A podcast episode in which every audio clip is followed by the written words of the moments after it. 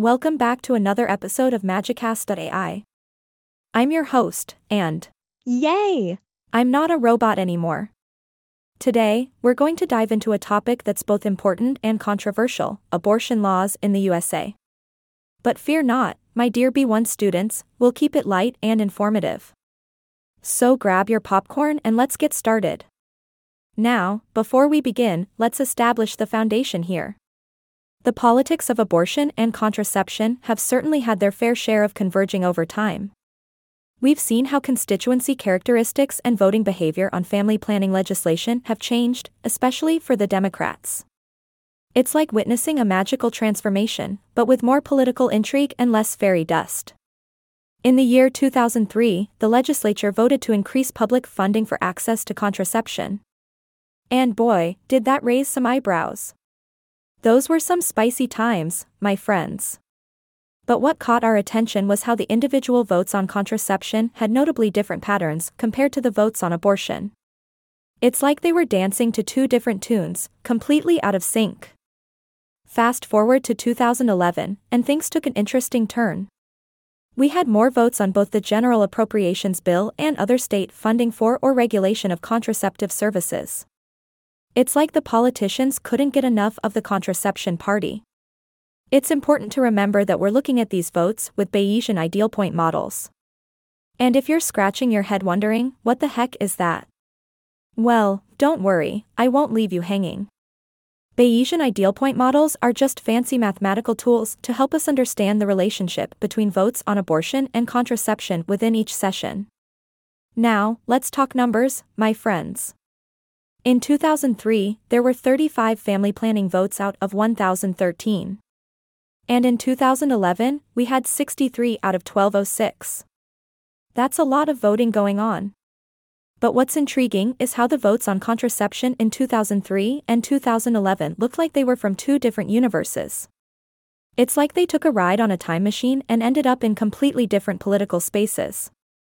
Talk about a clash of ideologies. When we look at these votes in fancy ternary plots, we see how abortion bills and contraception funding bills behave differently. In 2003, the votes on contraception were almost pure party votes, completely unrelated to the family planning factor. It's like they were at opposite ends of the political spectrum. But in 2011, things got a bit more aligned. Both abortion and contraception votes tended to fall in a similar location in the political space. It's like they finally decided to join forces and have tea together.